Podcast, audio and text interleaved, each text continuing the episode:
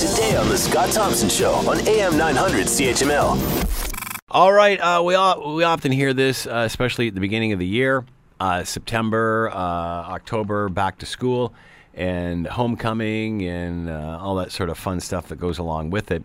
Uh, if you're on a university campus, if you're off the university campus and you're living in rental housing in someone's neighborhood, sometimes it becomes a different story, as it did over this past weekend uh, in the Westdale area.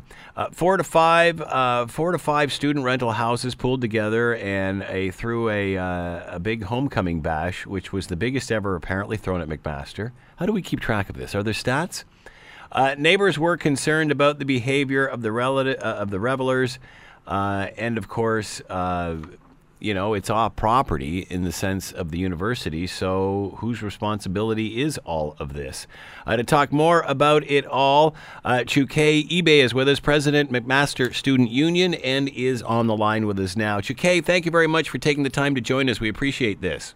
Not a problem. Good afternoon, Scott. Hope you're doing well. I'm doing well, thank you. Uh, so, what is the student view on this? Is it your problem, or is it, um, or is it not? I mean, it didn't happen on school property. How concerned are you about this?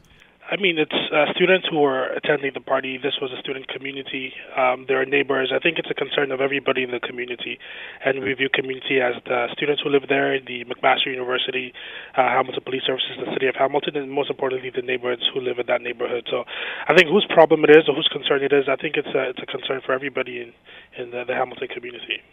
How much can you say, though, uh, when in fact it isn't on your property? How, how much control do you have or options do you have uh, with students when they're not on campus?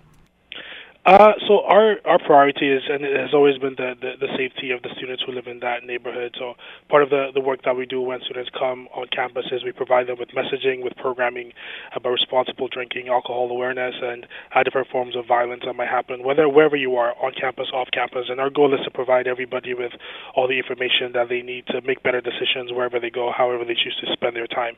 Uh, so our stance has always been to provide people with the, with with the most information, and now they have the information, they decide uh, what they want to do with that. So, where is this uh, now? What, how does the university process this information uh, the Monday after? So we we've always been in conversations with our community partners, university partners. Uh, so that we're just going through regular processes about debriefing with homecoming.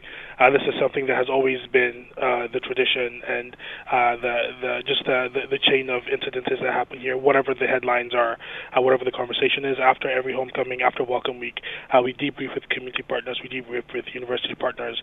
so we're just going through the process of getting feedback and getting all the information before we move on any issue. But wh- again, what sort of tools do you have in your toolkit here, Chukky? I mean, what what can you do? Do you think? I mean, it's certainly not new. Uh, this happens a lot. So, uh, what sort of tools do you have in the box that you can use here? Uh, so the university has their formal chains of the student code of conduct and all all the processes that come through that. Uh, the student union uh, has always been providing uh, information to, to any student who needs that information going forward.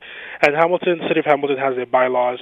And the Hamilton Police Services have all the information that they use to uh, make decisions on any uh, incidences whatsoever, homecoming incidences or incidences that happen throughout the entire school year. So uh, the the incidences that happened over the um, over the weekend don't change any of that. All our processes remain the same, and if we have any concerns, any reports, uh, they go through the process depending on where they have been reported to. Is this, in your opinion, a Hamilton police issue?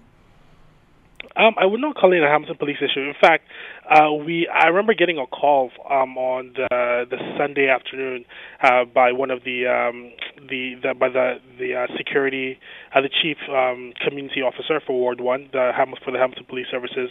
Uh, we have a fantastic working relationship with her, uh, with the special constables at McMaster, with the head of police, uh, head of security here at McMaster. Uh, so the student union and the Hamilton Police Services have a, a significant working relationship. And once uh, she was informed about the incidences, she called me right away, and I made my way down to deal with to see how we can help. So I don't think there's an issue with the Hamilton Police Services on this particular issue. We're debriefing as always, and we're going to be giving them any feedback. And we'll be in conversation, uh, reevaluating our plans uh, to make sure that we're making the best decisions going forward.